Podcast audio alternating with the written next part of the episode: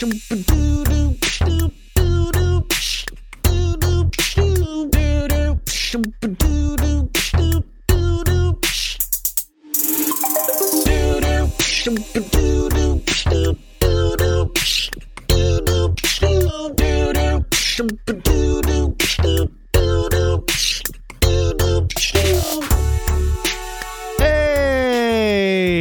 welcome to episode 125 of Tactical Crouch. The crew is back. Kick Tripod, Yiska, and Volumel all here reporting for Doo Doo D.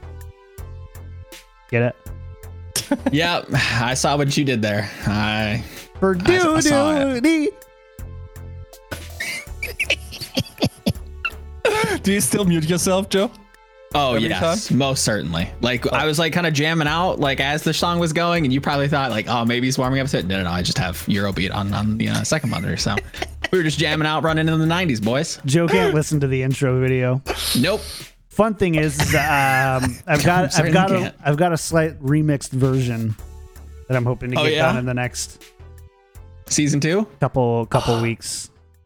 I'm here for that, Juice. What I really want, and I'll listen to this. I want like a full on like animated like anime intro with the doo doo pish song.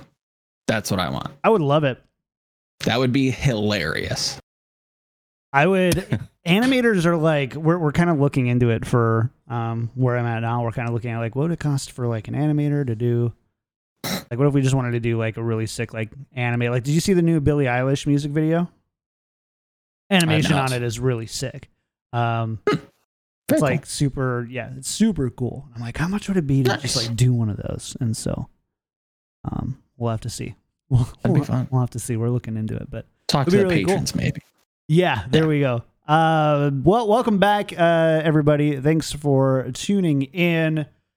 Quick housekeeping stuff. Uh, follow us on Twitter at tactical underscore crouch. If you want to support the show, go to patreon.com slash tactical crouch or leave a sub right here at twitch.tv slash kick tripod, where we record every Monday, Wednesday, and Friday at noon Pacific time. Um, come hang out, say hi, and uh, appreciate you. Big thank you to our patron producers. Battlecrab Pin, Lotion, Charlie L, Audio Compass, Pork Chop, Sammy, Kosh67, Kuchi Kopi, Shara, Nathan, Your Misery, Hunter Tane, Refined Bean, Rex Zane, Roger B, Fabled Steven, Owen, Chris R34444, Yiska is holding me hostage. Please send help. I'm under Yiska's desk. Please send help. Yiska says, Fishers, Frisha, Fisha, Fisha, Fish. Thanks so much for supporting the show. Appreciate you all a ton. That- Um, that might be might be a question you answered last week, but I'm just going to ask it on air. Have we heard anything from partner? No. So we we have not heard anything about partner. We dropped a little bit before below the 75 concurrent viewers we need. So we need Mhm. to have really strong numbers this week. Um, last Okay. time it took them almost seven weeks to get back to us. Um. Mm, We're on week number three. So okay. hopefully I it's a little that bit as like faster. a, a good thing. They're like really looking at us like, hmm, Yeah. I So, don't know about anything we these can three. do. anything we can do. So, um, yeah. Hopefully we hear back soon. We'd love to. So, partner. I mean, honestly, partner. The the big thing that we'd like partner for is just because uh, it gives all the viewers transcoding options, so that like there's some people right now Mm. who are like, I'm on 4G, my stream keeps buffering. Um, Right. Yeah. because we stream at like a like 5k bit rate and so like by not having those well having those transcoding options you would be able to like go down to 360p or whatever really easy and we would also get a lot more emotes as well which uh, we know how you, much you guys like the uh, emotes that we have now so They're uh, pretty sick. If you haven't seen them, they're check out chat. Blessica did an awesome job on them so Yeah, they're super cool. super happy with them. I kind of want to get like a little like a little cartoon version of like us around the table arguing or something like Yeah, yeah, like how That would be the the con- the com- the comedy podcasts have like their animated like little like highlights where like Mhm. if somebody says something funny and like it's all animated and like the whole like hyperbolic analogy yeah, is like acted out. Yeah. It's they're super funny. I'd Yeah. love to take some of what Yiska has to say and just actually see it realized. Like actually have that would be a, animated. s- a- a real Jeez. true sight into the mind of of the one of the most colorful people in Overwatch esports. So that'd, that'd be fun. we we'd have to find a an animator that does ayahuasca with me though. In Yeah. that case, Oh, certainly. Just fractals everywhere. Everything is fractals. The, the machine elves come out of the woodwork. Yeah, Yeah. machine elves Yeah. is that a thing? Wasn't that um who's like the big like uh what what do they call them? Um Rocketeers. Who's who's like uh I can't think of the, the guy. Did Conspiracy LSD. theory. No, not conspiracy theorist. No. you Dolt. Uh I keep wanting to say Shaman? but it's not. No, it's not a shaman. You All right, stop. never mind. We're done. Regardless, we're so off track. Yiska, welcome back. How was your week away? How was your break from Joe and I? Did you miss us? Ah, so yeah, it was a little stressful. I bombed through the speech. That bad? like, um, I mean, from my perception, I like, I, I skillfully dodged saying the the po- like the the punchlines in like three good jokes, which I was kind of upset about. And I don't know, like, yeah, I, I don't do public speaking a lot, right? So, um, in general, I mean, it was hundred people in the room, which is, by the way, completely legal in German. Before I get the COVID things, you can't do 150 here. Um, but I mean, I can tell you about what's legal here. Doesn't mean it's safe, yo. Don't mean it's safe, yo. Not- I'm going back to school in a week and a half. Not- Let's go. Not, not gonna lie. Not gonna lie. There were some practices in, in- during that wagon where I was just like, yeah, dude. Like, so have you ever seen this wedding? This wedding Oh game yeah, where you were saying where you what put like that? a string through the rows of people, and then the ring has to travel through the the the rows. Like everyone has to. metaphor. Okay, dude, get your mind out of the gutter, Jesus Christ. but I was thinking a joke. So everyone touches that ring, therefore.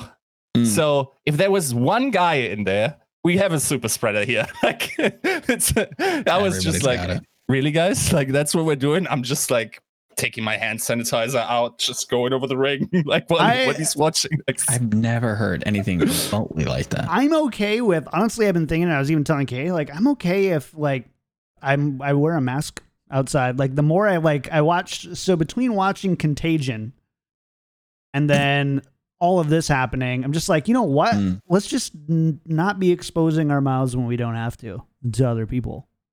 Huh? yeah. I Yeah. don't know. I'm o- like I'm okay with that. I'm I'm sure I'm gonna get some snarky like YouTuber in the chat or or YouTube comment where it's gonna be like, uh, you're not allowing yourself to build up a immune system by doing that, and like. The, it's like the opposite the uh, episode of yeah, The yeah. Office where everyone walks around and just like coughs into Dwight's face. He's like, I need to build up, help me build up an immune system. So like every time they like cough or sneeze or anything like that, they just Very like good. walk by and he's like, "Ah." Anyways, that's a gross way to start the show. Welcome back, chat. Good to see you all. Hope you're all the crew's all here. Joe might need to leave to go throw up or something. I don't know. He looked kind of disgusted. Uh, I was that. just gonna. I was just thinking of different titles to add to the show, like uh, episode 125. Yiska spits in our mouths. You know, just uh, that's where my mind went. Could you imagine the Just SNL? if we really want to build up an immune system, let me get What a of the German. to- Corona rings? the, there you go. there you go. the- yeah. She's All right. Chat. We're gonna. We've got a lot to talk about. I think the big thing that we probably we didn't actually get to discuss this because this happened shortly after our podcast. Uh, but Dallas Fuel Mm. has uh, cleaned. I wouldn't say cleaned house, but they uh, did some housekeeping. Quite a bit. Quite a so Aero gone. Mm. Um, Tickety gone, which we did announce there. Aero wasn't gone before, which I Yeah. think is kind of the big one. Um, on that, uh, Yiska, how how do you feel? Yeah, we didn't even get your like decay take. Yeah, we didn't get Well, your I- I decay had- take. I heard through the then We need the. Tickety one. We need to cut, just break it down for us. Let's get let's get back up. Oh yeah, Harry Hook gone too. So the last Envy player. Yeah, I'm not going to mourn him. Like, Yeah. he, he would have gotten some mourning from me before the stuff he did. You're gone, dude. Like, Yeah, you can't be. you Oh, that's right, dude. seeking ass. I actually Like- totally missed that. So I need to apologize because I kind I feel like I approached that kind of uh unempathetically to the situation, which my desk just fell down. I tried really hard not to laugh as you're like, and, and, and, John wait, let wait, us down. like he let the desk down. That was really funny. Not the Um, time to laugh, but that was really good. anyway, so uh, Anyway. I feel like I approached that because I honestly missed. All I saw was the announcement, and Mhm. then I like totally forgot about it. And so there was a lot more to that than just like, oh, they decided to go another direction with Harry Hook, um, Yeah. or like it's not working out for them. So. With all of that said, Yiska, catch us up on your thoughts, your feelings. Get angry for us, whatever you whatever you're feeling. Um. Okay, so I think we got functionally the full story after not okay. The symptoms of the full story, uh, by what Tickety s- said Sure. in essence. Yeah. And I think it was a fair way of framing that situation. I think that was Um, pretty mature. I think there there must be a give and take. Like, okay, Yeah. of course. if it like i think the the pattern so the news hits and Hastro tries to put a spin on it because probably he also reasonably assumed that they would be catching flack for it given their history right? How could you not? um of course my first my first gut impression was like okay you you're framing it that way my man? Like you're asking to be reported on basically by anyone that is so, sort of in the know or sympathetic to uh, the situation right? Because there are two sides of this to that story of course. And much of it was revealed by Tickety, I, I, I think in terms of like not being able to get on the same page. But you gotta look at Rascal, look at OG to a degree who didn't work out. You got to look at Decay. You got to ask yourself what closer is. In those situations, like that's four for four, my guys. Like they, that is a pattern that the finest Bayesian in the world will tell you. It is very, very unlikely that you flip the coin four times and you And got just- heads Yeah. four times in a row, right? When it is a highly weighted coin towards you not screwing that up because you actually got amazing talent that, among others, won Overwatch League titles. So, Yep. like in that case, right? So Decay leaves, and I think there's a little bit more to that story still.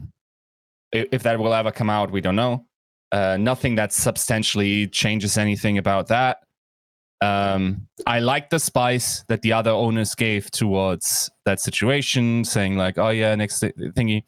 By the way, like maybe that's I don't know if that's even relevant at this point, but like the accusation of Dallas holding the contract until uh, trade was no longer tradable.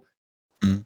From my best information, that is absolutely not true. And I, the way uh, Hastro has portrayed himself to be a player's first um, manager mm-hmm. to a fault, also has me think Speaks that that that. wasn't the yeah Yeah. wasn't the case.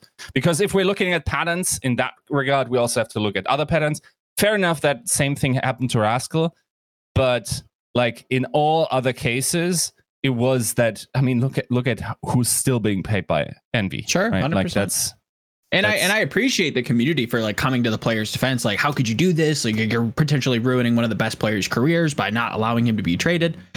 It's just one of those coincidences that I think uh, you rightly can have speculation and be like, you better not have. But you know, it. I think the track record speaks for itself, and you know, to his credit, it sounds like he did. So Yeah. So that happens. Um Tickety, that's that's the thing. Okay. The you guys remember the the episode beforehand, right? Where it said there Yeah. are patterns in Dallas where I think that their performance will improve. Mhm. That was word was already on the street. What what Fuel is saying there for like the players were informed on that day is to my knowledge not true. Well, it was the players and the staff. They they were the the fuel put it out that the players and the staff were informed like today. Or oh yeah, like- maybe it's it- some technic- te- technicality of like I'm not saying No, I'm. I'm agreeing with you. I'm agreeing yeah. with you that it was Yeah. like this is weird because Yeah, yeah. So Young being head coach, like, I, I, or, or I don't know what what the role, whatever. Like, I just hmm. knew what in fact was happening, and I thought it would translate fairly quickly. It didn't, mainly because I thought Decay was actually going to play, and he didn't. Right. Yeah. Fair enough. Then he's out. Um, certainly, also if what Hastro is saying is true, and I haven't followed, ha- haven't had time to follow that up. If he actually didn't show up, that's very possible, by the way, that he didn't. Yeah. Um, then that's a problem. Um, that you c- a, a type of mentality that you also like. Yeah, you can acknowledge we made mistakes, but now we gotta like we gotta gotta cut someone out and Mhm. have them live their best life, right? So the the issue was like if I had told you guys or hinted stronger towards why that uptick is happening, and I like and Tickety is the first one going, it's it looks like he's he's a fall guy, right? Yeah. Or he's Yeah. a he wasn't, right? So, um, yeah, in general, I think that's a the culmination of everything. It's just also like in my mind, I just didn't know how many coaches there still were. Yeah. like there's there was Aero, right? There was uh, Young, there was Vol'jin, there was Tickety. Was there someone else? uh, I'm gonna pull up their Wikipedia right now. Uh, player manager. No, that's about it.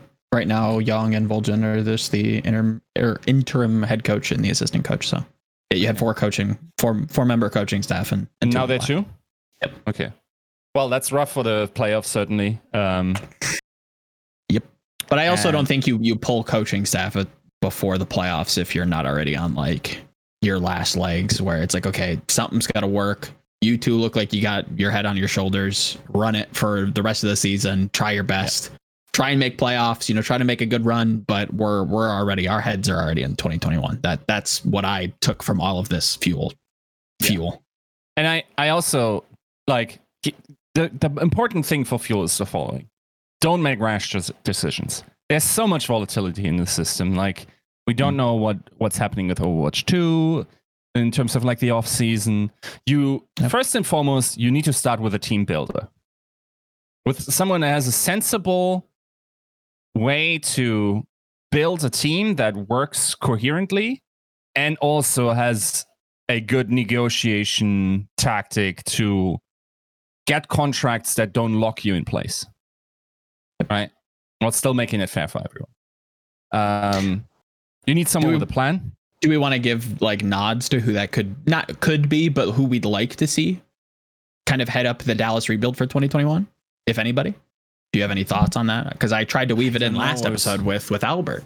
I, I'm genuinely impressed with how Albert's done with the Florida Mayhem. I think that Florida, like the the Misfit staff, should probably try to keep him. But if there was talks of him leaving, I'd love to see him at Dallas. I think he'd put up a good roster at Dallas.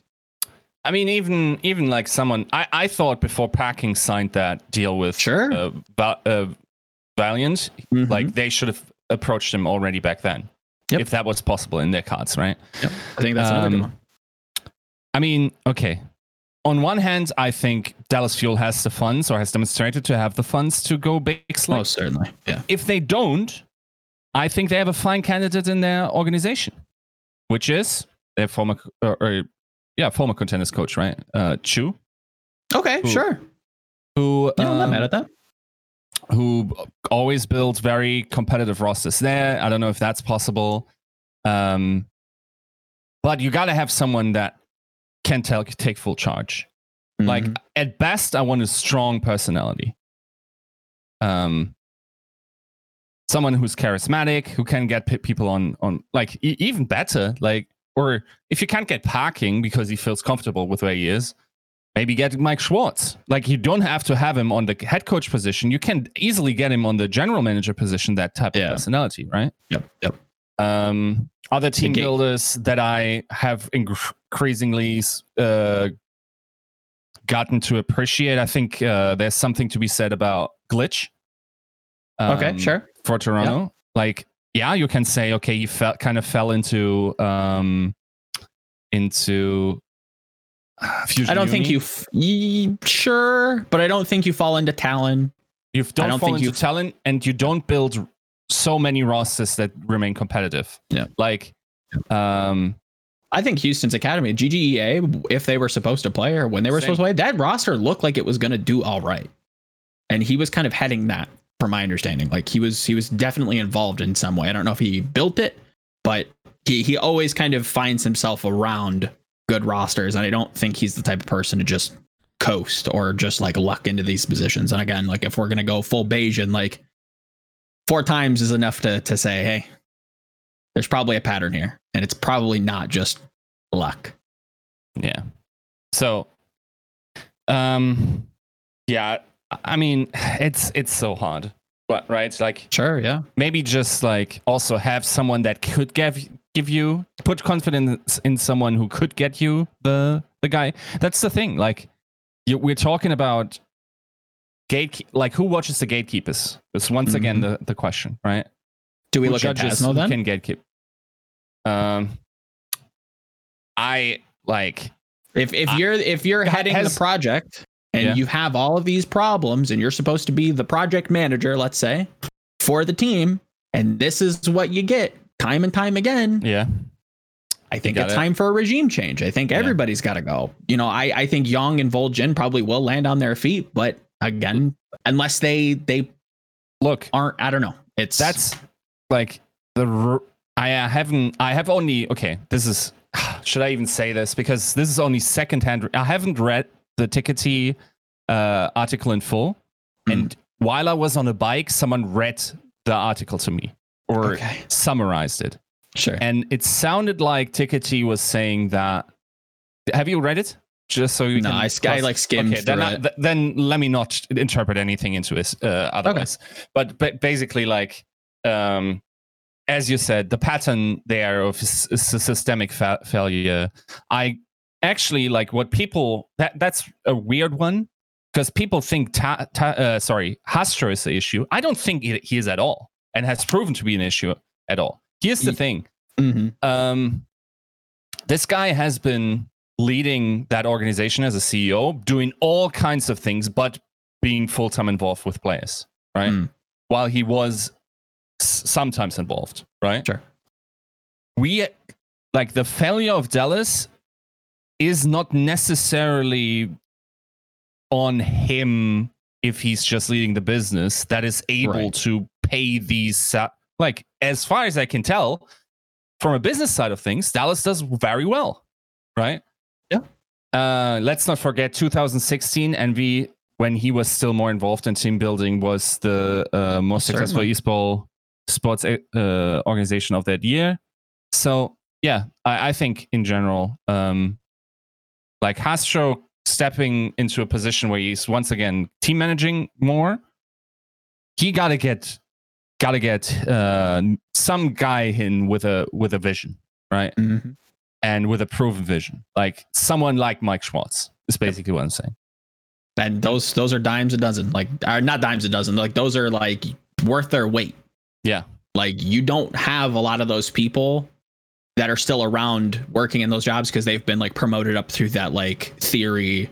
Um, and I always forget the, the, the term where like you get promoted past like your expertise and never get Yeah. to like really Peter Master- uh, there you go.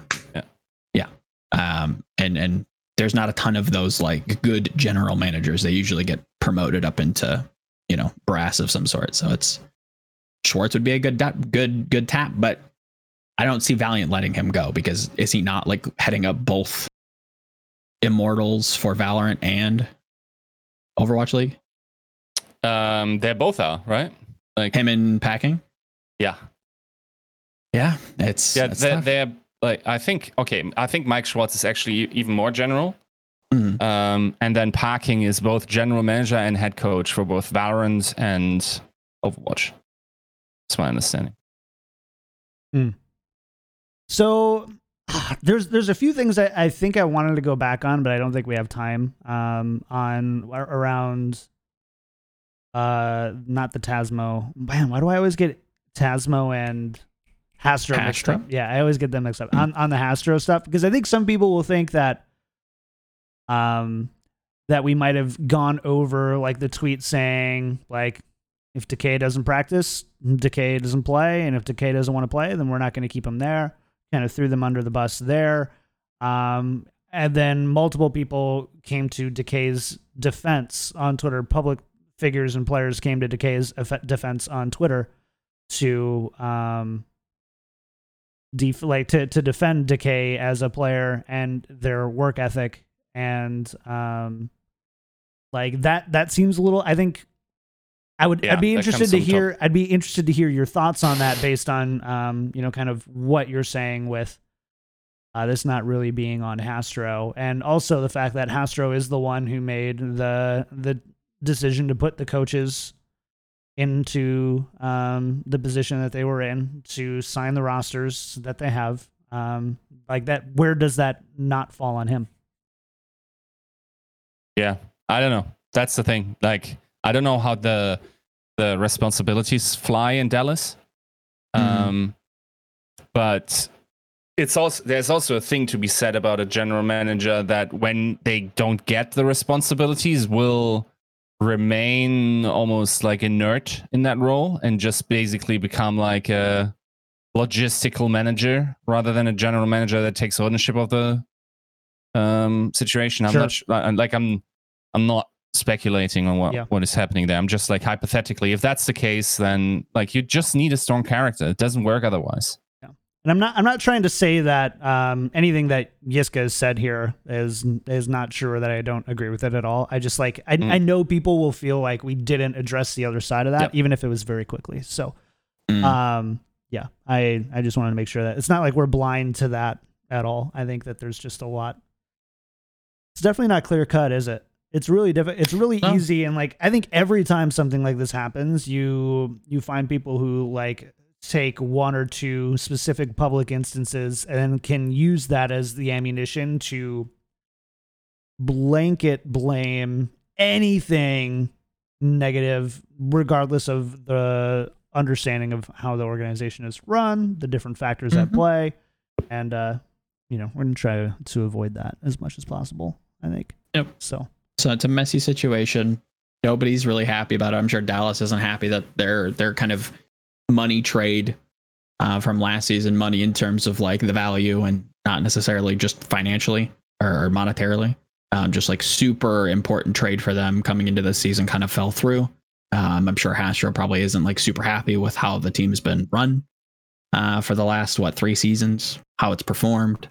Um, business side of things, maybe he's more more pleased with, but um, yeah, it's it's not a good thing. So both both parties probably have some sort of responsibility and fault in, involved.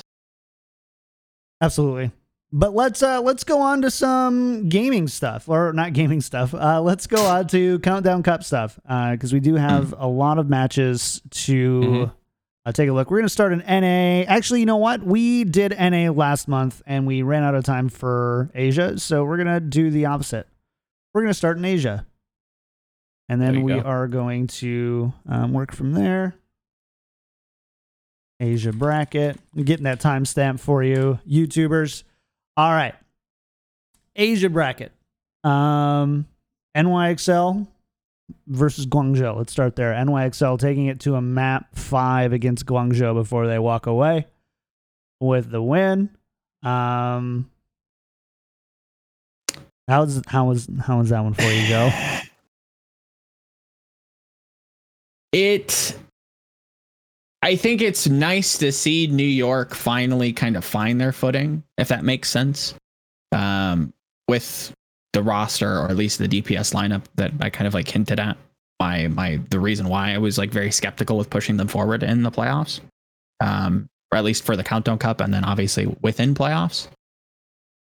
I don't think they deserve as much criticism as they're getting. Um, I I understand the frustration with this team. It, it is a frustrating team to try and wrap your head around, but to run around kind of dishing out individual like critiques when we have seen a lot of these players do extremely well feels a bit strong. Um, there's there's been a lot of takes I've heard from the grapevine. You know, I try to keep my my eyes bleached of Reddit as much as possible, but even the strongest vitriol finds its way to me at some point. And to hear like people like Nene and people like Jjonak being critiqued and like heavily criticized. It's like I'm the first to kind of call, you know, hey, maybe it's time to like find somebody else. I don't see what you see. Like this is this is very divorced from what we've seen throughout the entire season with Nenne, with Jjonak, with most of this New York roster. Just individually, what happened here? I don't know. It's so difficult to say. Is it like a practice thing where they're splitting a practice? Is it a weird like trying to find a where's Mondu? Is he even of age yet? Like he's 18, correct? Um, Why is Libero playing Yeah. Brig? That's kind of like my like, okay, what's going on with this roster? Why are we seeing so many different pieces change out week by week? I'm kind of over the big narrative of like, oh well, New York's like just trying in the regular season and then they'll they'll like bring it in playoffs and how that kind of mirrors itself within the monthly tournaments. I think it's sexy. I think it's a cool thing that I hope some team does at some point. I just don't get that feeling with New York right now. It seems like a team that's just trying to find itself and having to like swap in pieces bit by bit. Doesn't seem like they have a cohesive fit. They probably don't have a cohesive read on the meta because of that. They still managed to take it close against Charge, who who basically were my odds on favorites to, to not win the entire countdown cup, but to at least be the favorites in this match. Um, when you have talent like Hoxall, Mano again, a consummate professional throughout his entire career, Jjonak, Anamo definitely is uh, in my crossfires, but yeah, it New York, it's it's a systemic thing. It's I don't think it's a I don't think it's a player individual like skill thing. This seems something bigger. This is this is this is something at the top down. That's the problem. yeah, sure. I mean, you can still commend them on their recent uh, improvements, but it's like the the Have they real. improved? Do you think? I think so. I think they've picked up some steam, right? Like, here's the thing: New York was on a path to actually getting second in uh in pa- APAC. Yeah. like they beat Guangzhou in the important matches where they're they're direct competitors. I think they beat them back to back now. Um, if I'm not mistaken. Is that right? Um, See, what do you mean? Back to back. Uh, Oh, like just in like repeated matchups. Yeah, I know they beat them in July. Let me look at June. So they beat beat them on July 25th, 3-0.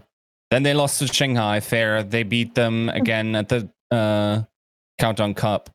Like now they ca- cannot get second uh, slot Yeah. anymore. But um, they were on a good path to get there, right? Mm. Um, still, it's like it's actually staggering how far away now every team seems to be from Shanghai. Yeah. Like, yeah, you can catch a lucky meta, and then you can it can sort of get scary for the for Shanghai. But like in the majority of cases, I think Shanghai is just clearly the best team in that region. Yep. Like by by if it wasn't clear amount. before, it's clear now. Like I skimmed through the VOD after the fact because I was like, it is the ass crack of dawn. I'm not staying up Yeah, any yeah. longer. I know this is gonna be a 4-0. It was a 4-0. I went to Yeah. bed. I'll It's actually I'll watch the highlights. Yeah. And it's it's actually truly impressive for a team to get so far ahead of their competition. Um because like you usually don't see that to the degree. Um of course, like in in okay, I will say in such contained small regions. Mhm. Right? Because like there's a limited amount of teams you can scrim against realistically. Yep.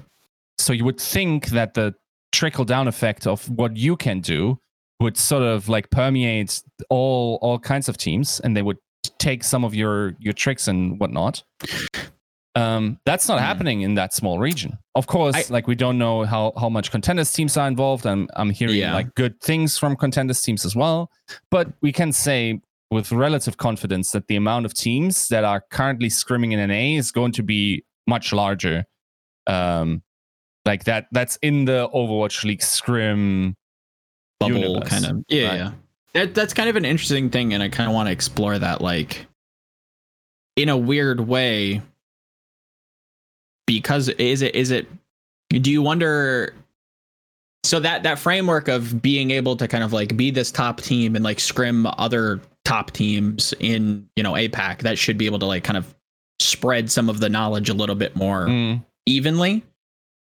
Does that change knowing that the knowledge gets changed every two weeks?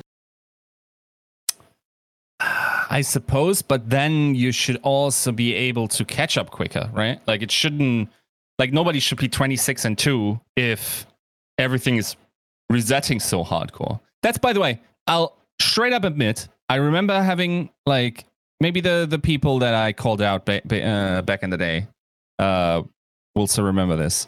I Hmm. didn't think it was possible to be this dominant. Yeah. I thought it was legitimately going to be that zero teams are going to sit at 80% plus win rate in hero pools. And that's quite obviously with Fusion, Shock, and, uh, and Dragons not the case. And it was actually possible to have the fundamental aspects of it and to be as adjustable as to um, to to be the dominant teams across many different metas. So let me throw this at you then, and this this is like a weird like math hypothetical that I don't know. I'm just kind of throwing a question out there. Do you think that that your idea of no team being able to like breach 80% win rate like they did last season is due to like the division split up? Like if you had teams like New York, Guangzhou, Shanghai in NA playing against the top NA teams, do they just trade amongst each other and fall around the 60% and just like topple everybody else, but still like just kind of trade in their own bubble? Well, I think the stronger signal there is to say, is there a team that's very good and has a very easy sp- uh, travel schedule? That would have probably been the more Sure, yeah. interesting part, right? Look, we, we had- wouldn't have had the equal opportunity for everyone. What we Mm. would have is a very good team getting shafted by great, uh, by, by like great travel burdens. And therefore, us actually never realizing how great they are, the fundamental level of coaching and whatnot, because they're Sure. just making the best out of it. And then one team actually, like I think Guangzhou would have had more homestands, right? I would have had to. It's, it's been so long again. since Yeah. I've bothered looking at the don't know. travel schedule. But for I instance, think I could, so.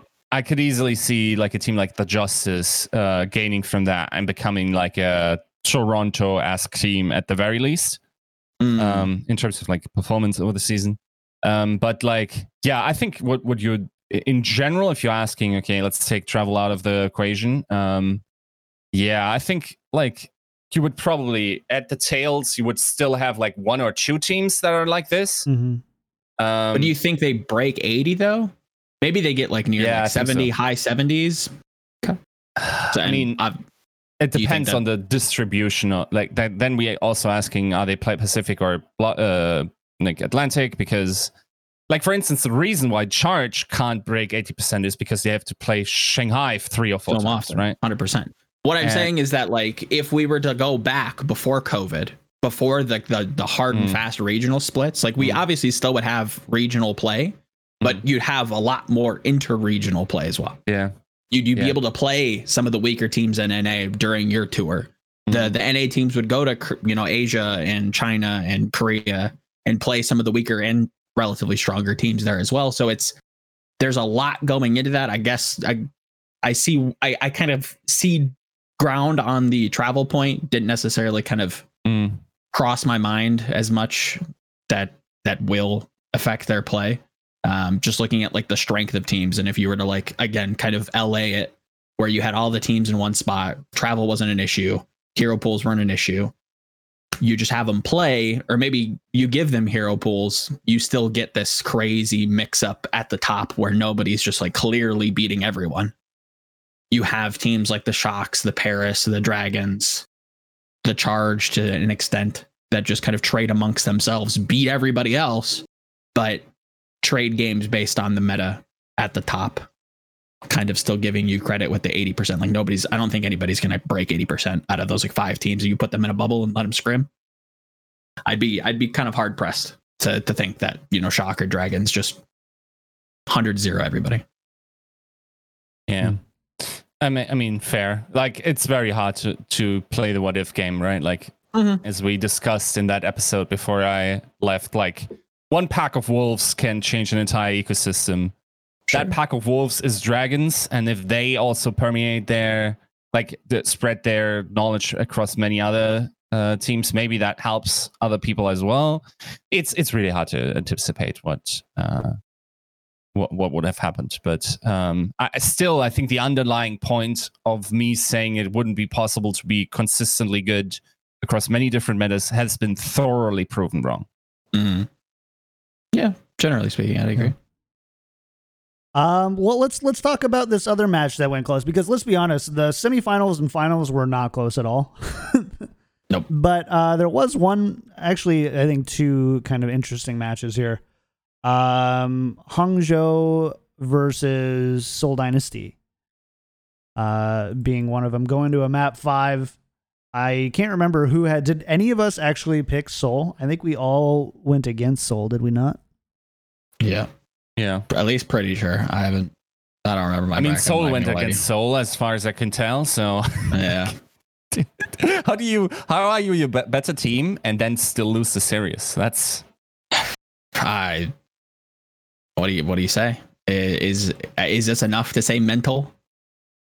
I don't know what it is, and I don't I think don't- anyone knows what it is. And I don't No. think if you were standing twenty four seven in their practice room, you would know what it is. No, I don't. Yeah, Like- I don't think the coaches know, and I don't think it's the coach's fault either. Like I'm, I'm hearing a lot of flack Yeah. Seoul's direction in terms of like the coaching staff. Um, uh, maybe some criticism can go their way, but I don't.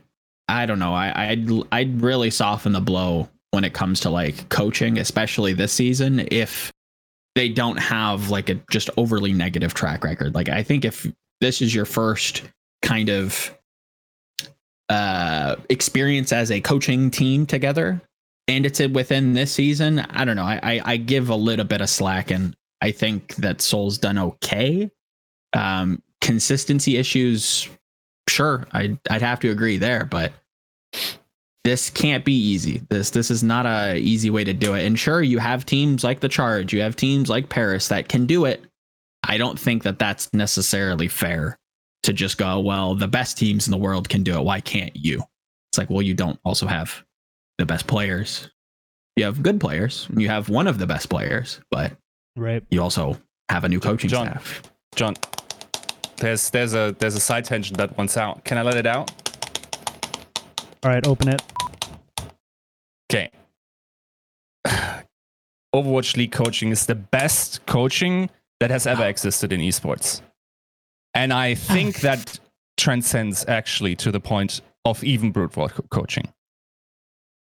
The things that coaching now seems to do in this, uh, and I'm not okay, like League of Legends is certainly also a, a thing that where we ha- have to compete with.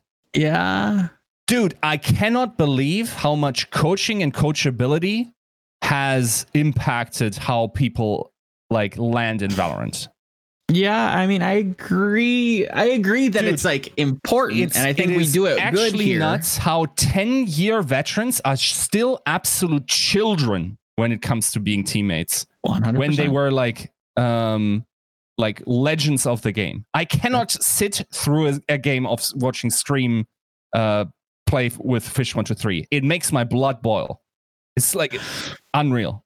So like there's there's the one thing of coaching but also being like having the coaching that gets into um into the uh into the player and Mhm. like them being broken to the idea of of coachability and Okay. someone actually knowing better and Yeah. it's also like we actually have talent from the these nuts games like Brood War, like Rush, for instance, coming Yep. in now. That we, like we are paying well for co- coaching, re- relatively speaking. So Mm-hmm. we're attracting top talent. Now, it okay. We we definitely have to. Maybe I shouldn't have said uh, definitely the, the best, coaching. yeah that's where I'm not sure about- League of Legends, if but like the vast majority of other esports just get absolutely demolished by our coaching staff. And top it off, if these guys got in Mm. there, especially top coaches, they could also do a thing or two to to those scenes. Uh, Like i'd agree with that it, I think I think Overwatch is slept on in terms of how strong the coaches are. I, I, I genuinely believe that a lot of a lot of the top coaches in our esport would do well. I don't know if they'd win, but I think they they'd do well for themselves walking ready? into a new esport. You ready? I'm going to uh, I'm going to piss off the old guard. Okay. Overwatch League coaches would run on CS:GO and take it over within six months. What Six kind of months. Uh, What kind of people that are- quick? getting top tier jobs there, dude. Consistently. Like, okay, this coaching structure is very different because it's usually one guy that so- somehow is called coach because he has to deal with the with the Yeah. egos of like five like NA uh NA players. But it's Mhm. like that wouldn't fly. Can you imagine Crusty walking into a in an NA scrim?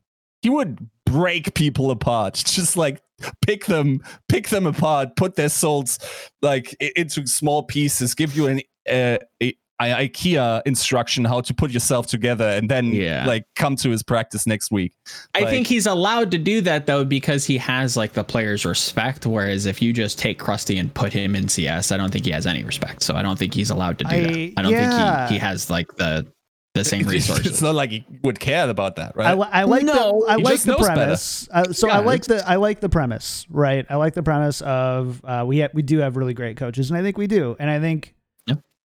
a part of it though is that Overwatch needs great coaching to be played at the highest level. I believe. Um, I would agree with that. And therefore, when players understand that and coaches understand that and the game is built around that, I think you create a better ecosystem to facilitate hmm. that.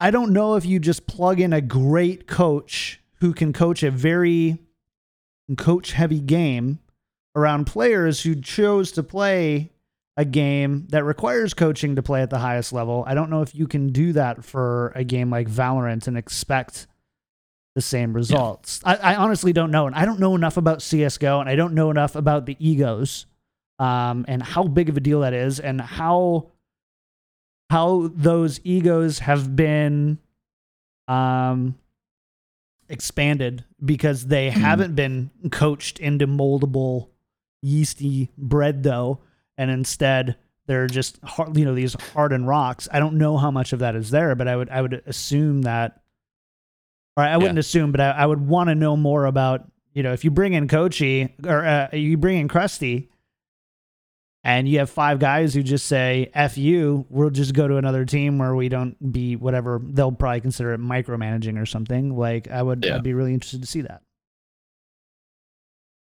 Yeah, it's they're they're different games. Again, I I I feel the the argument, and I agree with like the Dude. general premise. It's just like the the It's uh, also- the wording, the framing. Let's say. it's it's impossible with like forget game fundamentals. It's impossible that a personalities like Scream and also I'm just going to say it, Mixwell exist to that extent over a five-year career in a in an esport where a coach knows what they're doing.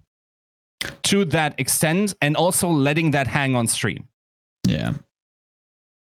Like that that's not a, like a especially the mismatch in those teams is hilarious to me. Of course that thing also happens in in overwatch. Let let's not get past that Mm. right? Like there's definitely like certain type of types of people that um will have considerable dis- disruption. It's just like it's very much less the case for um like for for teams especially like like um shock right? Sure.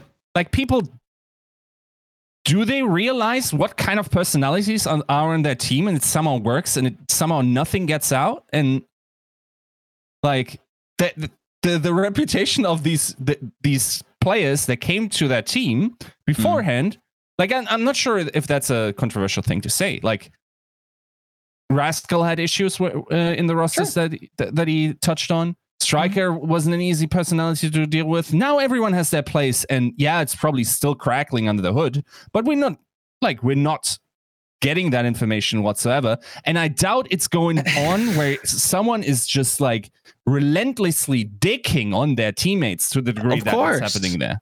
Sure. And I I think that there is a very easy way out of this argument for me at least. Shock's the best team. It's very easy to be the best team and not flame your teammates. But you put Striker back on, you know, some weaker teams. You maybe put No, Violet on a weaker best team. G2 is the best team.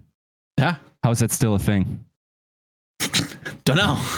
I think that, but that's a different ecosystem. Like, I, I think that's like a very interesting topic that That's I would love to get Korean into. coaching and the influences of it. Sure. As soon as they arrive, it's just like egos getting torn apart, my friend.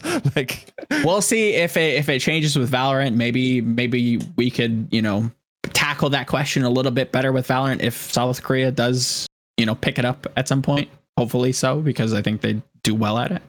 Um, but that's that's a tough one. That's that's a tough one that I think we'd need like an actual representative to like argue the other side and like really be able to inform. Like this is how things are. This is why the the way that they are. Like if you were to try and change that, it would need X amount of time. Like you wouldn't just be able to like just hard and fast run it. Because I think probably there have been CS:GO teams and like tack shooter teams that have been more team focused.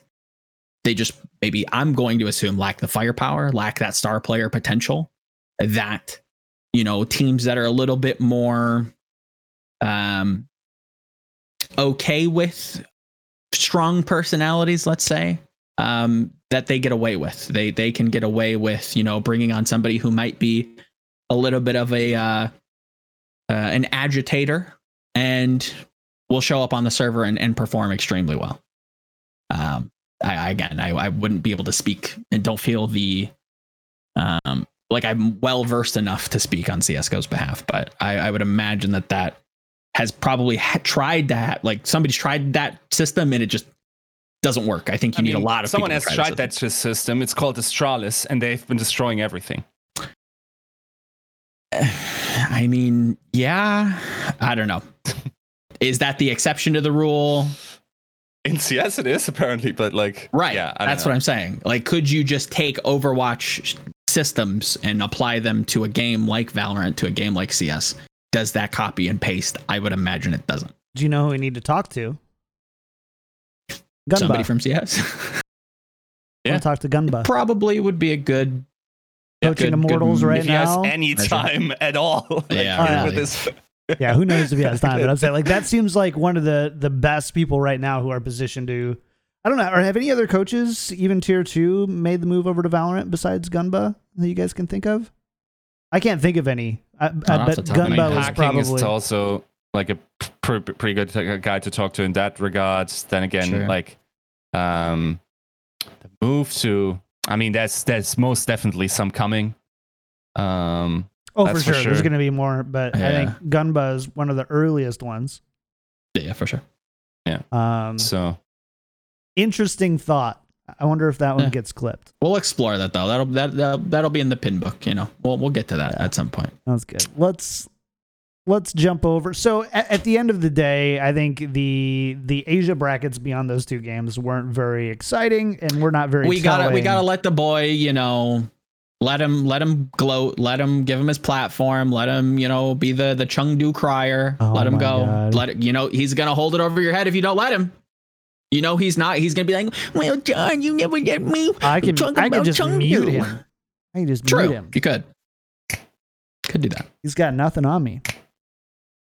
Also remember What this do you is have to say. This is the same- that one is me.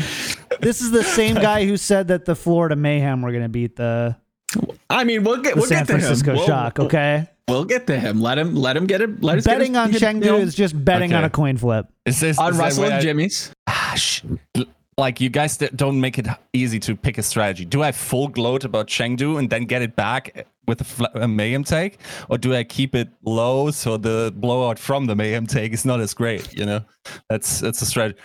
No, Joe, h- how how disappointing is it to you that you've been the one of the greatest Chengdu stands throughout season two and then beginning of season three, Mm. and they are now they clapped London while you were arguing like like the little snitch you are while I was gone that that was an outrageous take to have. I Please think it is is a little bit weird to say, hey, the team we haven't seen play in this non hero pool meta that has to rely on Winston is going to play Elsa at main tank and do well. Well, Sorry, to me, that's weird. maybe for you. All right, yeah, you you you and your ayahuasca and the fractals. Yeah, yeah, okay. I, I that tracks. Four dimensional Overwatch prediction. Yeah, th- that's you know what can I say? We just need to get you know paste paste Yiska's face over my you know Oracle emote and and let him run free because again, No, we don't. I was not. No, we don't. I was very was close to saying Chengdu was. My, uh, did I say Chengdu make make the finals? No. I think so. No, Yeah, yeah, okay. because you would have really got it. Yeah. Like that's not happening. I there. Yeah. I mean, again, it's within the realm of possibility, but to to vote that confidently to say that they're going to make the grand finals when we haven't seen them play and we're seeing a meta develop in Asia that asks them to play one of their worst heroes seems bizarre to me.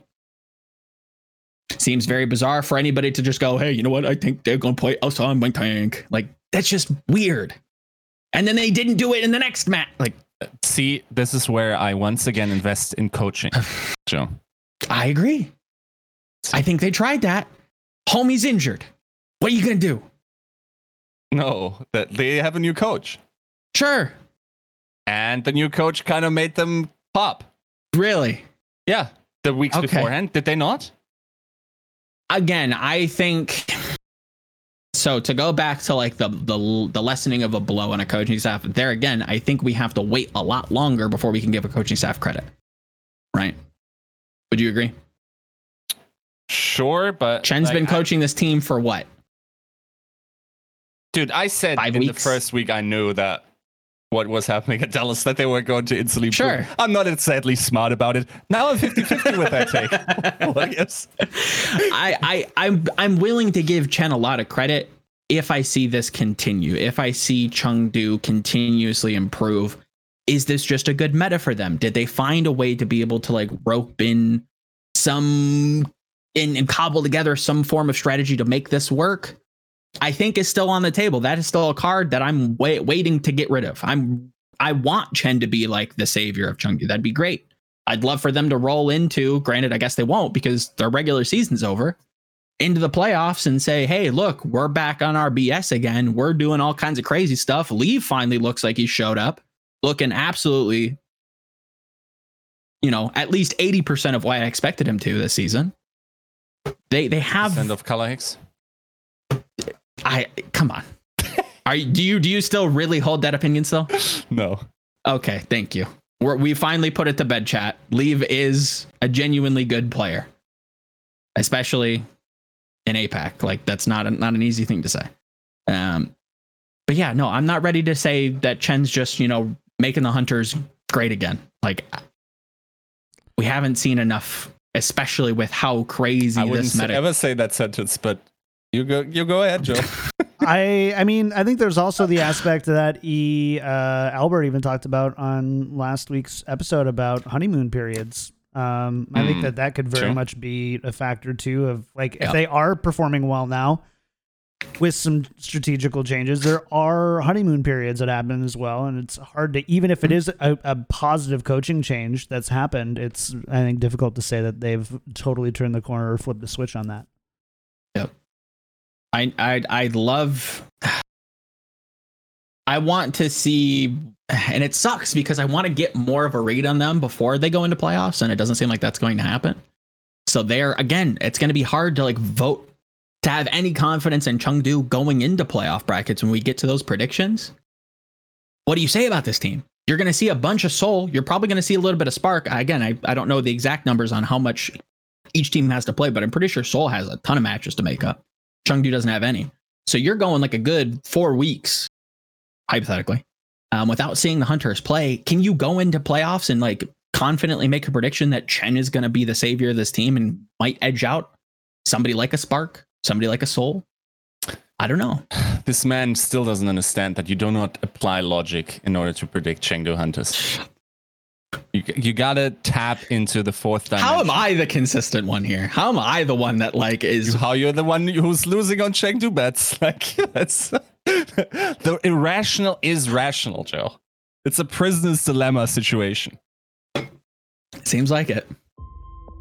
No, I I need more from hunters before I, I can I can be confident. And this is not enough. I think this is a good showing. I think Leave looks great. Keo had a great game. I think Molly's they have a good support line. What else is doing at main tank? I don't know. Seemed to have worked. Why didn't they do it again? I don't know. Uh, can they play Winston outside of this meta? Beats me.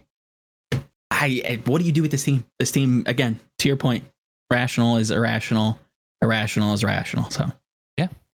I What do like you do? how as soon as we start, we stopped predicting Chengdu inconsistently because they were just consistently bad. Is when they started being inconsistently upset. yeah, The the old upset Chengdu that they always were. Joe, Maybe all I'm, something uh, more on brand. all I'm Yeah, telling you is I got the Chengdu against Seoul Take right by throwing a random number generator number favoring Seoul and got Chengdu, predicted Chengdu, got it correct. Then I looked at a game where they played Elsa main tank and said, yeah, that's that's the game where they're going to crush. Just do No, no, no, whatever you want with those takes. Just go You- wild. you didn't know he was going to play Elsa at main tank. No, you you you believe that a ting, a ting. no, no. What I was going to beat the London they Spitfire. weren't going to play meta. If I'm being honest.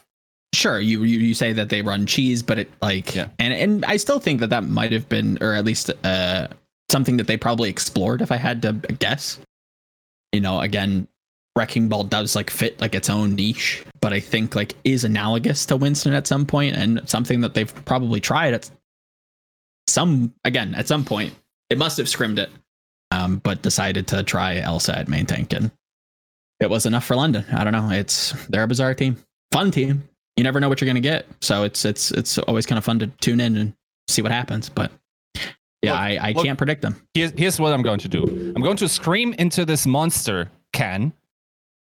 Okay. How far will Chengdu Hunters go in the playoffs? Semifinals. There you go. Oh, semifinals and playoffs. That's what flip I'm it, committing chat. to for. Hold Yeah. it. What has this show become? That's how you Semifinal do it. That's hunters. just what you just take anything that's in your immediate vicinity, use it to measure the Chengdu Hunters, and you will be correct. I think you are high on ayahuasca. I think this is just a giant trip. I'm about to rip off my own face and reveal that I am a hunter. I'm a panda, actually, underneath this skin suit. Yeah. I think this is just we're, where we're we just are. operating in Yiska's mind. How great is this? If if that's that's the Terrible, back to back to back prediction. It's the worst prediction Okay. ever. That's All right. that's where you say okay, like when we say okay, three Korean, four Korean players on Dallas Fuel, all not Uh-huh. getting along. That's a Uh-huh. pattern. Yiska predicting Chengdu right with ridiculous things. That's a pattern. You just like you gotta you, you gotta stay consistent, Joe. You gotta. up. I hate you. All right, all right, all right. I'm shutting this down. We're going to NA. It's time for NA, NA talk. please get me out. Please get me out. It is time to talk about the NA brackets, and let's Hmm. start with the semifinals, or uh, sorry, the knockouts. No real surprises here. Um, the Dallas Fuel, I think, was one that was uh, the most contested in the knockouts. I think Eric and I had Yeah. uh, the Justice. Hey, it was close. Map five. It was. I um, and Justice were nearly there. Last play, last sub map. Okay. For whatever reason, we decide that we're not going to, you know, return back to what we learned in 2017 and just run on the point and die. We decide to split. Jjanu takes a hike back to the Dallas fuel spawn and then presses his Q button. Great ultimate to C9? use. Because No, no they didn't I'm, see nine. I'm going to just- straight up tell you, I saw the results of that match, looked at the teams that were playing in, thought like, okay, I'm at, at a wedding. I'm not going to l- either watch this match or even rewatch this match. Like, I'm probably going to not learn anything of value. No, it was- yeah, it was- my well-being. Terrible. it was it was rough both ways. Um, Justice probably should have won that game, um, but literally botched the last fight they needed to actually win. And uh, yeah, They should they they should have rolled into that with Bongo and Flux. They were down Flux because Jjanu decided to 2v6. Was it actually a bad match? Again, the definition of bad, definition of good, I suppose. Like, was the level of play bad? Yes. Okay. Was bad, yes. Fun, back and forth, invested. Sure. You get invested with some of these games because you're like, God, I hope Dallas, you know, doesn't suck. Because it's Dallas and that's justice. Like that says a lot. That's just the thing. Like I'm looking for signs of life and justice to warrant the current roster strategy that could give me the same pattern that I don't Florida hate gave me last season. I do not hate Dallas right now. I think if we give, I think if you were to give Young enough, a little bit more time, because I talked about this with Albert and he kind of pushed back on it, so I didn't know how to think. Mhm. But going into this match against the Justice, they were playing very quick. Like they didn't have like a ton of strategy involved. They were just like, okay, we want to up the tempo. We want to play fast. We want to just go, which leads to Paintbrush just kind of like off in BFE sometimes. Mhm. They had some cool things working with Crimzo on their dive comp, but for whatever reason, they decided to stick with the double shield Genji comp that I think they were struggling with, and that's why they were playing so quickly. The one thing that was developed in this meta for this tournament, or not for this tournament, but that is has kind of like come out of this meta for this tournament, is this like return to Mei, return to like Mei Rein, and I think that would have worked extremely well if Dallas caught wind of that and they practice it. I would I'm guessing that they weren't privy to some of those scrims, some of those like shock and Paris games, maybe Philly. I think Philly played quite a lot of this like return to rush. Um, I think Dallas would have done extremely well with that, with what they were showing the week before. I think that's what I wanted them to play, but they were still stuck in like double shield is like the the go to. You only play dive on dive maps. I think this tournament has shown us that there is a little bit more to the dive comp than what we expected. Um, I think they they could have afford not afforded, but I think they could have found a little bit more success with dive. Putting Crimzo on the Ana probably would have done a little better. I don't think his map is all that bad, but I think his Ana is just that much better.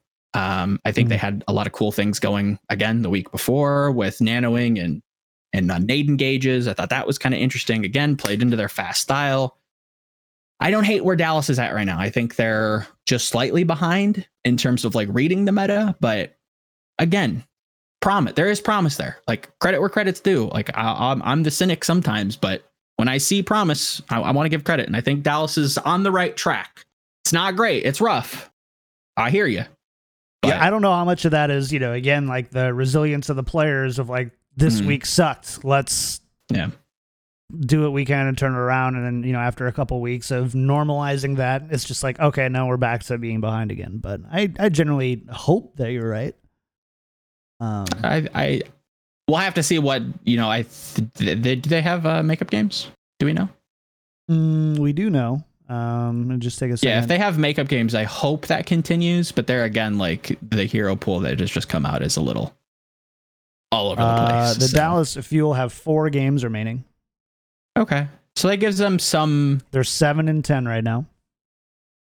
I don't. I don't want to say makeup. They're like a uh, a warm up period for playoffs, but I think I think they're. I like the roster. I like Doha. Onigod has really grown on me. I think if if you were to hide the nameplates and hide like the team colors, I think most more people would be a little bit more excitable, a little bit more positive about the fuel. But I think it's just like the rest of the season kind of clouding them. I think where they're at right now is there is a little bit of promise. Yeah. So I'm I'm excited. Again, this Justice game was rough. I hear you. It was not good. Um, but I, I like I like Dallas in the long stretch on the in the long stretch more than I like Washington. I like Dallas in the long stretch more than I like Defiant. And that's about it. And yeah, Okay. I well, I'd like to give them more credit, but I'm like, Outlaws really? I don't know. Maybe you could argue. Hmm. Glads. uh, I'm not ready to go that far yet, but we'll we'll Yeah. revisit this once we get to playoffs.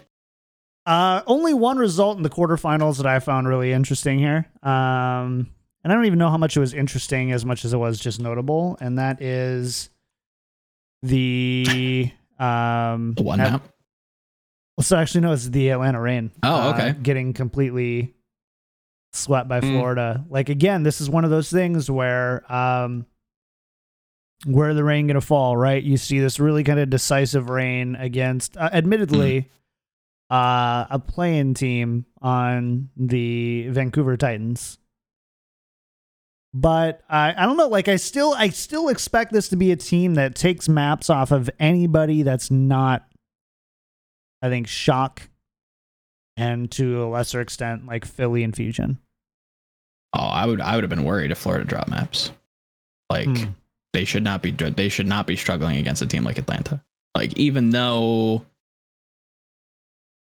again, you look at that roster and you're like this it's tough to like be as down on them, but yeah, I don't know. With with their track record this season, I do not feel confident putting Atlanta I, I Yeah. won't even say even against like the top four teams. The top four teams are for them is is rough. and I YouTube- get Florida's like four, but YouTube did say we undersold the Reign because I don't think any of us had Okay. Reign um getting out of quarters.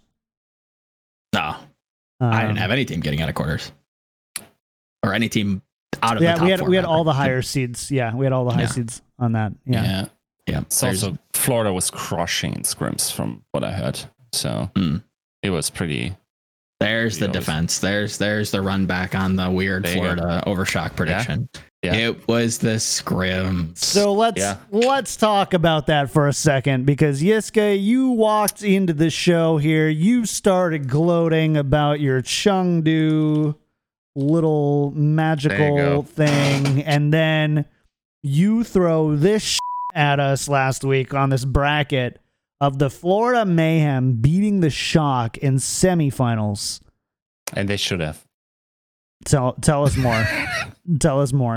Dude, that. Tell me more. Okay, yeah, I'm first map they take. hmm Are you argue, argue me, going to argue me on the point that they take, took the map, Joe? Are we No. denying reality or reality no, no, already no, at no, that no. point? Okay. No, no, no, sweet, not at all. sweet. They should have won the second map, dude. Like I was bald after the map. Like Run me through why you think they should have won that map. di- didn't they have? Sorry, that. Uh, let me let me recollect my thoughts. It, it- because So I was is bald two maps. Map two, Eichenwald. Yeah, and they they both had a run through complete, right? Mhm. and just just why bro like I, I i okay so it was over dude. It was Like, it's, uh, they, I, can't, I cannot i cannot articulate it in any other way than that was florida's map to lose after the first Mm. run through. Um or that they even allowed that to go as far. Um so okay. It goes 1-1 fair enough. Hanamura i'm losing my last three uh three pairs. Like yaki just randomly forgets dash length like 90 degree like looks like at some points where it's like he completely catches onset of position and then he like controller strafes like his aim past it i'm just like i'm uh, i'm i'm so bald right now dude like and, and they actually like they run onto point b with six minutes and get held and i'm just like this is this is a torture device for me that's what's what's happening here Yeah, it is a little strange to me uh, that they or the shock rather ran as much dive as they did That's on also- maps. Why are they picking these maps, dude? They like they they picked one map where ah, I forget was it was it 2CP? Someone fill me in real quick. Two CP Like someone- was Hanamura. Uh, LB read the read the um read the stats to to me where it was like shock was 8-0 on one map. Mm. Um and 1-1 and 3-1 on the other choices. And Mayhem was around equally good, and they just pick that map where they're eight and zero on. Of course, that that's meta specific. Oh yeah, 10-0 going into Hanamura, 11-0 now. Yeah, let's just pick Mhm. Hanamura because we have great B uh like uh, point B attacks which never somehow work. Like I was bald after that game. It was it was legitimately so nerve-wracking um to see that, especially knowing the the steam they went into uh that match with. And I think also like from what Cookie said that kind of communicated that point. But the thing is, like, as bad as Shock does in scrims, they just turn it up on on match day and it's all forgotten. Like that's the method. I'm not even sure if they're even trying to win scrims. It's, it's just how it is. Like the league league is long at the and at the end San Francisco Shock wins. That's how it goes. Unless it's Paris. Yeah, I mean, hearing that and, and seeing that Rascal plays like a few maps versus Florida, and then you know they decide to run it and call an audible and and kind of run that without practice. Um, it's uh, quite wild, but again, I think we get a little bit. I think putting that much stock into scrims kind of runs run you run the risk of just like Yeah, yeah, sure. discounting the team that is the defending champions on on trying to figure that out.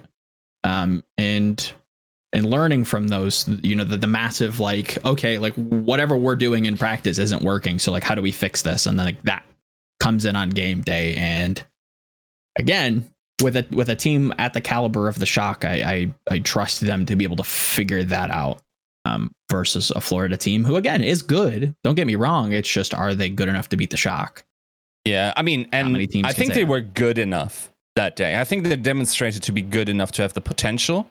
Mm. They like in hindsight, you cannot say they were the favorite to win that map based on the Yeah. performances that we've seen, or that match, on based on the performances that we've seen. But I think they were reasonably close. Arguably,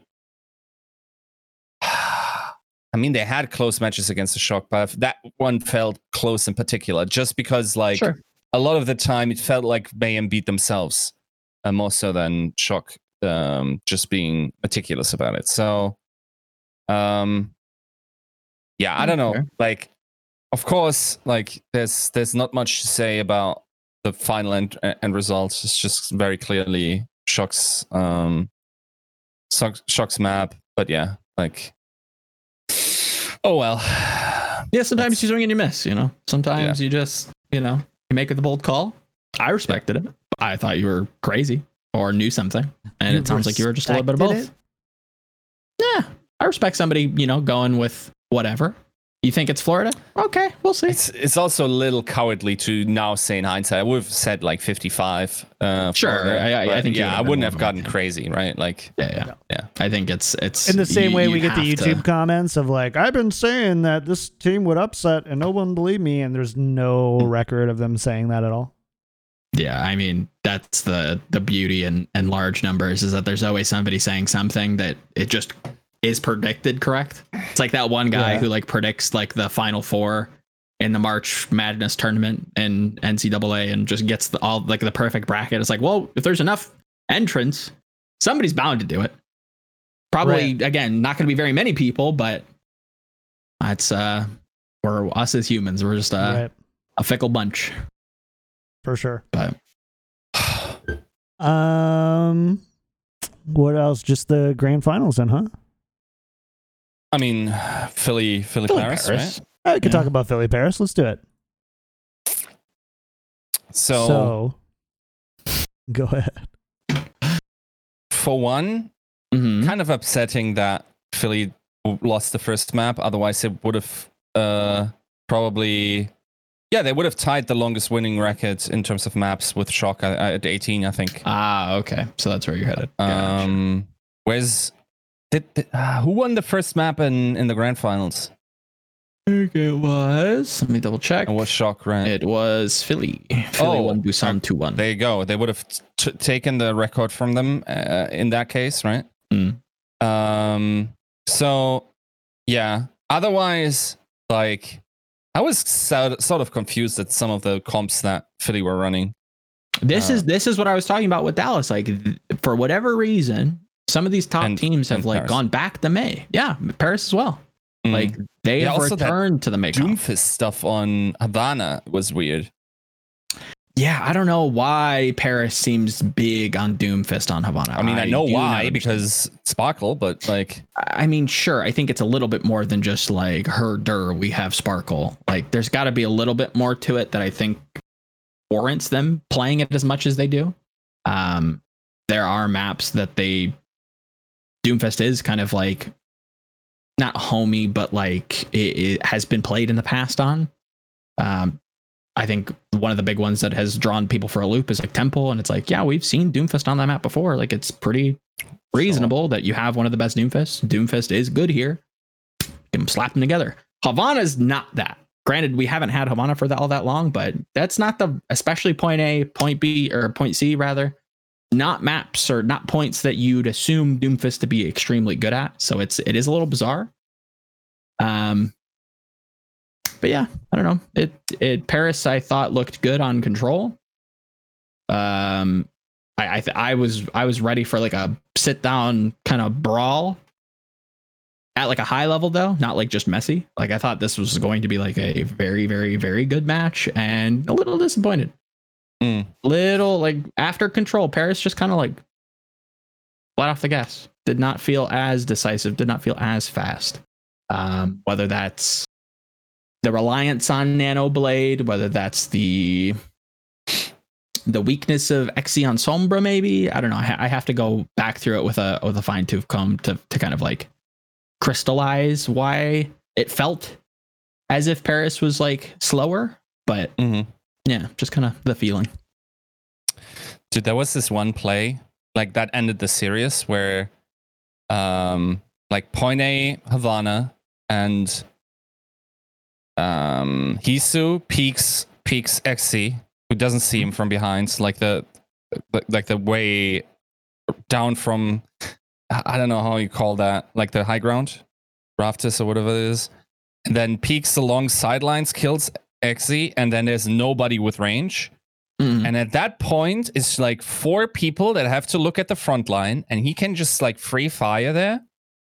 And it reminded me of the German, like, which might have been the first aim trainer in in competitive shooter history called Moorhuhn, and it was translated to crazy chicken in in English later. You- Okay. You, guys got to look that up. It's basically like that you got to che- uh, shoot chickens, and they cannot shoot back or anything and you got to do it in a very weird like um six like it um like succession in order to get Mhm. full points. And that's kind of what like what that felt like. It like first you have to shoot xe and then you got to shoot like the squishies and whoever is like currently not behind the thingy. And he kept missing one or two. I'm like just like no dude. This this could be so satisfying. And then just like kill feed goes like one pop two pop three pop four and it's just like over. Oh my god that was so satisfying to see. I'm just like oh that it wasn't even like such a mechanical outplay as much as it was like you saw the opening Xe Mhm. didn't look at you. You got the perfect angle and then you just reap the benefits of just like free firing just like being a little turret and getting to end their dreams in in that uh final or semi-final Mm. um yeah really satisfying in terms of To that Uh, point, though, you know, you, you're talking and, and highlighting Heesu in, in a play that sounds like very akin to Carpe. Is that kind of strange to you that we didn't see Carpe? it's so weird right like i i already thought like how weird would it be if fusion actually won it while carpe was not the starter for that match like for three years this team has been waiting for a title. By the way we got to talk about it they, they are the kong kong uh, team now in in overwatch that's just what's happening I think we need a little bit more. Really? Um, I th- I think so. I think I I- in the past I was always like very quick. Like looking back at like some of the the stuff I would say about like Lunatic-Hai, I'm like they only really got second like twice.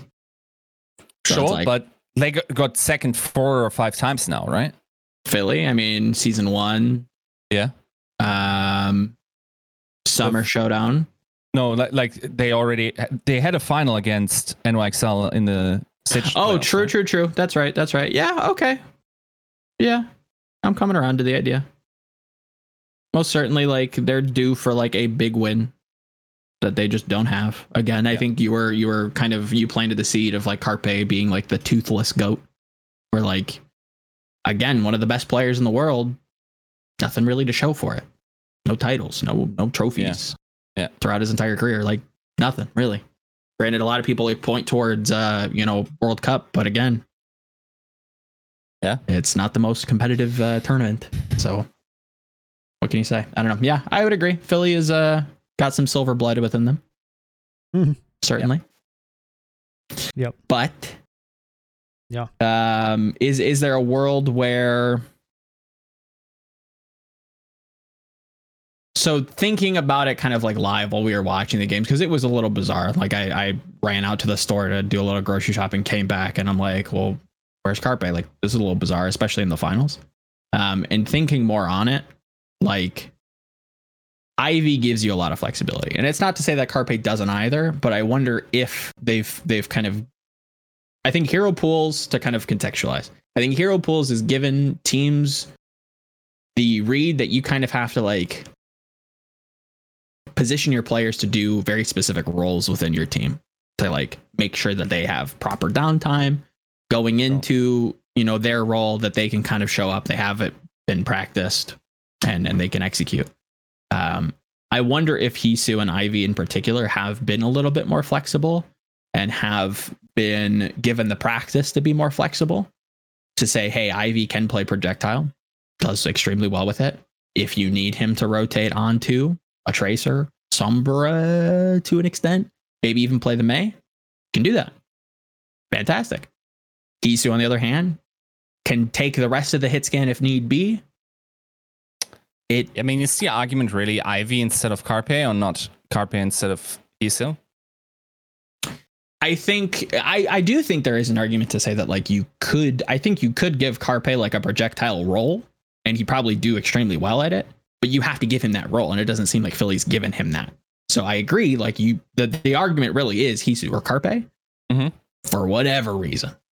Mhm. I I don't smell any kind of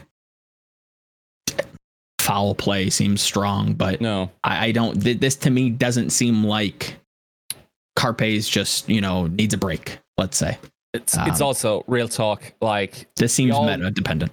we also all want to think that this countdown cup mattered a lot. Like we are now coming towards the season playoffs, and I think a lot of minds are turned towards that. And that's the beauty of the system. Philly can make their season whole by just like winning it here, right? Mhm. So yeah, Oh, certainly, yeah. Not not worried about Philly just yet.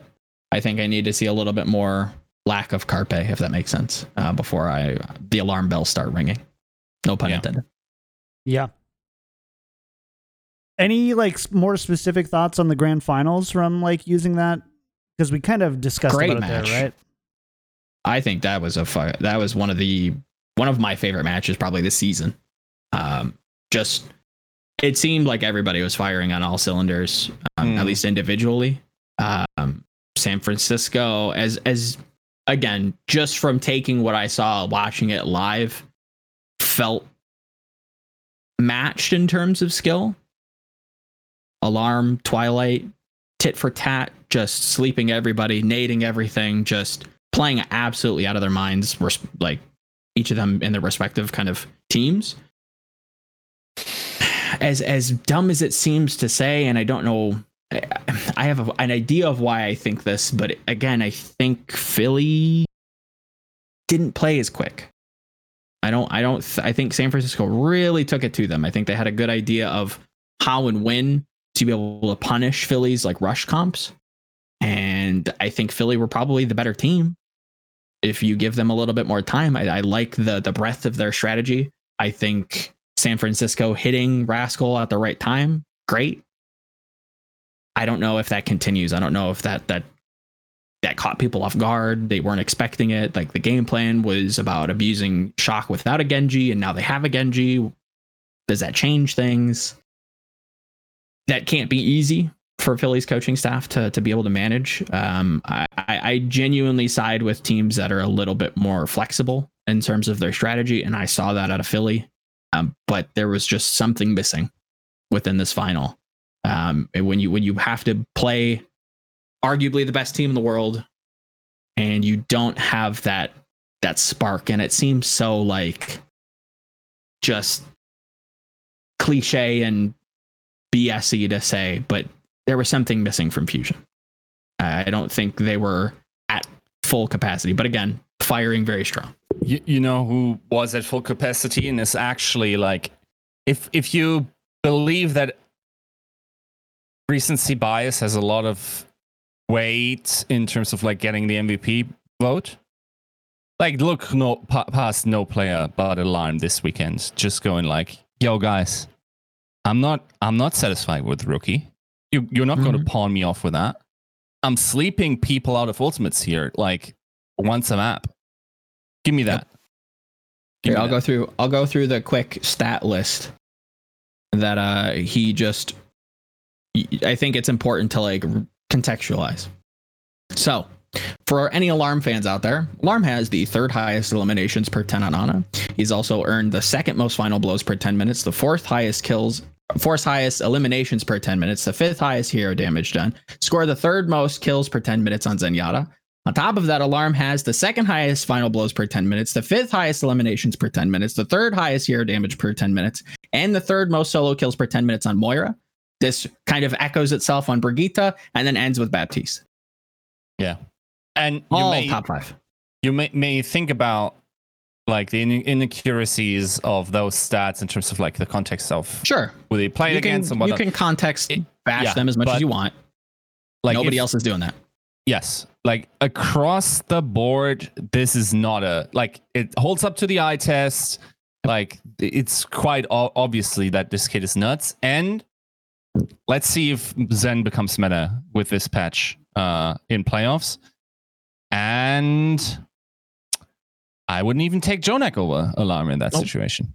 Like this kid was a wizard at clutches in contenders, and it wasn't because he was playing contenders he just has something like I think honestly, like as good as everything else is, is Zen is probably still his best uh character. Like that when we will see if that still holds up. And Mm. it's like playing Zen and then playing Zen in this meta is a different question, surely. But like, yeah, like that would actually have me really hype if we got into a Zen meta for some reason. And I see Violet's name popping up a lot in, in Twitch chat. And I think, again, uh, a standout performer, especially in this match. My biggest gripe with Violet across his career as like a, a, a star player has always been his Ana and a little bit more on his flexibility that we have seen Shock rotate him out. And I know that people kind of dismiss a lot of that as, oh, they were just styling. No, I think there's something, I think there's something there that that Violet is not that team's best Ana player. And I think we're probably going to see that see that continue. I think he's approved on that hero for sure. I'm not ready to just write him as the best flex support. I think he's 100% within contention. Like you can't argue that. Um, but he doesn't have my vote for that. Joe, Joe, is he the best flex support on his team? No, There you go. there you go. You got Twilight. When you have somebody with the caliber of Twilight that can play all those different heroes and more historically, on top of doing it now, I, I, my vote's Twilight. I don't know. I think I think it's fair to disagree. and I think also like we It's a tough you call. gotta you gotta hold uh Violet's name hi- much higher than you used to last season, for Sure, instance. hundred percent. Yes, I agree. Um, but I feel like there's another dimension to Twilight where, yes, Violet is a stronger mechanical player. I believe that. Um, it's also something like about how you how how he carries himself in like high pressure situations, Mhm. and um, just like general flexibility certainly is also a thing. Like because like it's very obvious that Violet is someone who just like is a workhorse and gets into these positions and gets that excellent uh to that excellent level through a, an unbelievable amount of work. Whereas Twilight, of course, is not not slacking or anything. That's not what No. I'm saying. But like his fundamental understanding of the game allows him to be uh, functional on so many heroes as soon as he picks them up, and then there's not much way to go uh, for him after that. So he inherently, by his understanding of the game, that is just like top top tier in in Overwatch League. Um, he's just like that. That's like uh, let's let's be honest. Like that that is an embarrassment of riches. That Oh, 100. percent like it's Like it's ridiculous, right? But yeah, that that's no shame to to Violet to say that I personally think that he's not the best flex support on the team when you put him up against somebody who had my vote for MVP last year. Right? Like that's that's no shame to him. I th- again, I think Violet is one of the best flex supports in the world. I need a little bit more time with him before I'm I'm more confident in putting him at the top, especially when you have people like Alarm showing up. When you have people, I think Shu's still crim- criminally it's so underrated. good. Like it's Yeah, Shu's another like we're really really graced with like great flex support. flex with, supports Yep. this league is so dense, and then you've got a team like Boston running Yunbong, who I think like on any other team, you've got Fielder. Like it's it's ridiculous how good some of these Yeah. these flex supports are this season. It is Gangnam Jin. absolutely nuts. Yes, Like- just stacked. It's like Every half of the league has just a, a nutter on that position. It's it's It's crazy. rough. It, it it sucks that you have to kind of put somebody at the top because again, like everybody's so incredibly talented. I think you could Yeah. put a lot of like you can interchange these, and I think I still I still think like the team like at least mechanically probably still performs at a pretty high level. Um, they're that good. Uh, but yeah, just thoughts on on Violet and Twilight. I, I just favor Twilight. That's all. Mm. Yep. But yeah, Shock's pretty good. Shock's pretty good, chat. In case you didn't know, Shock's pretty good. get your shock stocks. And let's get out of here. Yeah, they're Chat, not thank- going anywhere. thanks so much for hanging out this week. Hope you had a ton of fun. Not as good as Shanghai. Oh, shut up. I hope we find what how how big of a disappointment would it be if that we n- we don't get to see that match this year. I'd I'd be a little disappointed. I mean, is that even possible at this point? I think anything's possible at this point. See, I'm not this ruling man, it out This until man I is see already it. Cheng doing it up. It is Until I see it with my eyes, There you go. I, they could cancel. I don't know. oh, you mean it like that? I thought you Yeah. meant uh, one of those teams is not going. Oh to no make no it no top no no no no! I definitely think like they're the odds-on favorite to make it to top two, but I think logistically it's like 2020 baby. I don't know. Yeah. True. Yep. I mean, that's true. I hope so. Don't get me wrong. I don't not want it to happen, but Yep. they got it in the cards this year. Yep. They do. All right, chat. Thanks for hanging out. Hope you had a ton of fun today. Uh, no new patrons, but if you do like the show, go to patreon.com slash tactical crouch. Sign on up there. We've got a game night coming up this month. Would love for you to join us. And a big thank you to our patron producers.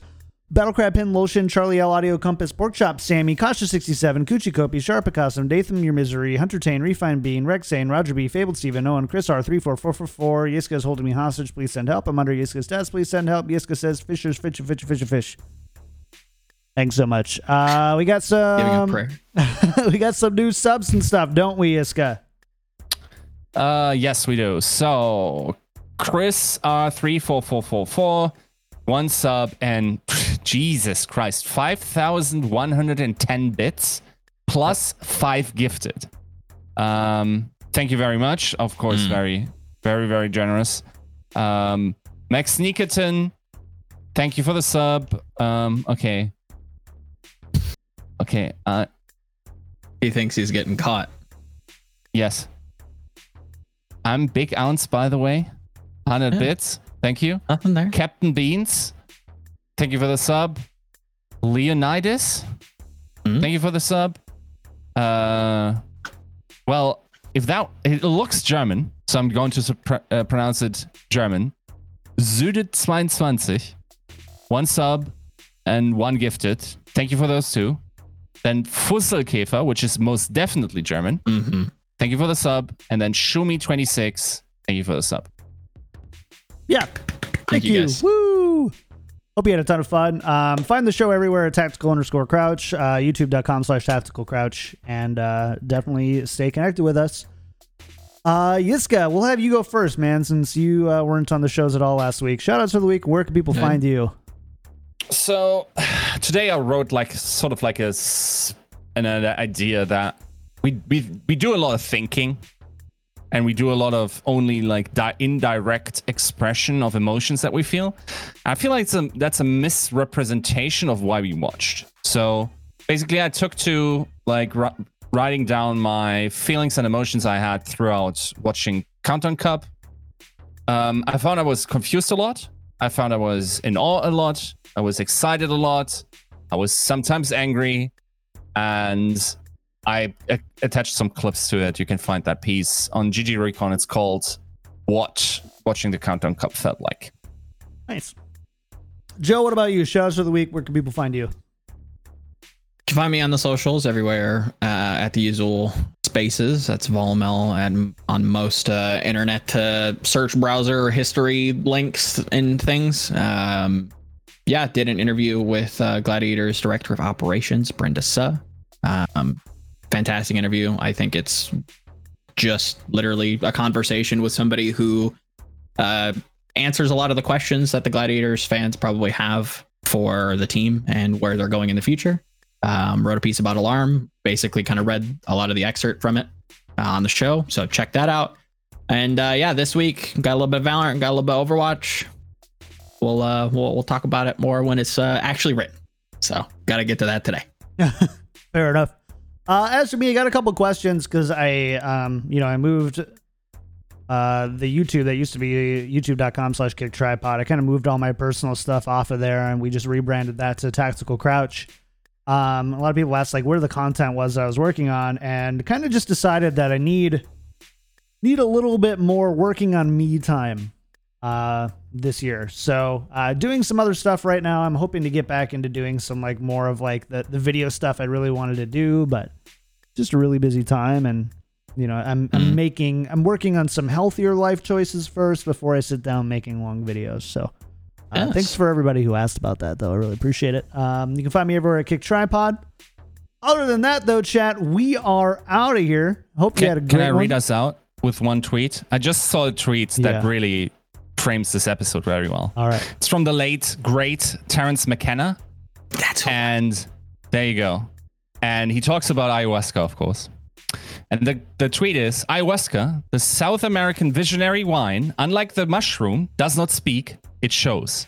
Its language is visible, a fractal hieroglyphic surface of intermediate dimensions that contains an endless unfolding of phenomena at level after level into the microphysical realm in which Chengdu Hunters always wins.